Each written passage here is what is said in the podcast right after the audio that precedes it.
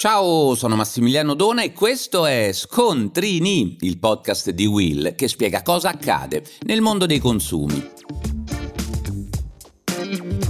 Oggi parliamo di una truffa a danno dei consumatori che riguarda anche lo Stato. Voi lo sapevate che l'INPS è una delle istituzioni italiane più bersagliate dai tentativi di frode?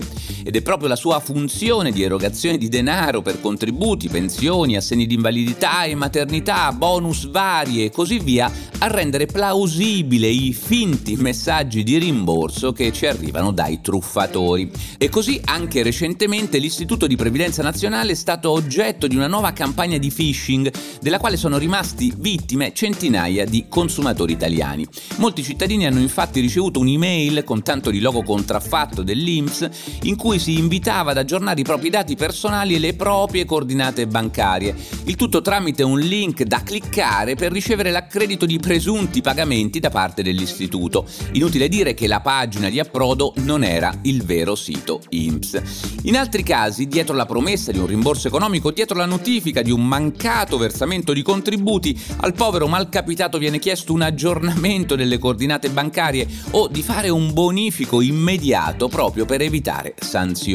Ancora, attraverso email truffaldine, un sedicente servizio clienti finge di ravvisare problemi in merito all'esecuzione di un bonifico. Non siamo stati in grado di effettuare il bonifico perché ci risulta che i dati registrati nel sistema non sono stati aggiornati.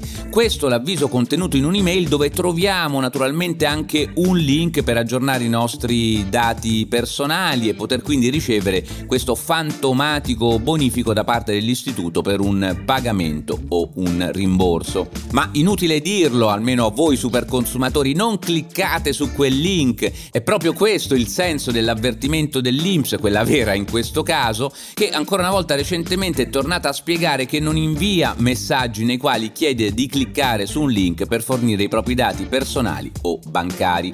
Quindi se ricevi una comunicazione del genere è un importante campanello d'allarme, fai attenzione a non cadere nell'inganno, non cliccare sul link contenuto in queste email e se hai dei dubbi sulla provenienza della comunicazione contatta direttamente l'assistenza per accertarti che sia una comunicazione autentica, ma non farlo dai link ancora una volta contenuti all'interno di questi messaggi, ma vai sul sito dell'IMS a cercare i contatti. Attenzione inoltre oltre agli allegati che arrivano con queste email, finti bollettini di versamento precompilati, codici QR da scannerizzare, documenti per il presunto rimborso di tasse o contributi versati in eccesso, insomma tutti documenti che servono per dare credibilità al messaggio ma ai quali non bisogna assolutamente dare credito. Perché attenzione, lo ripeto spesso, uno dei motivi per truffarci è quello di farci credere di avere diritto a dei rimborsi e forse non ci crederete, sono tanti i consumatori che sperando di poter arrotondare il bilancio familiare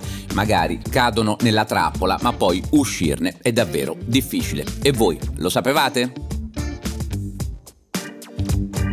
Per oggi da Massimiliano Dona è tutto, ma per non perdere gli altri episodi di Scontrini, clicca il tasto segui e attiva la campanellina.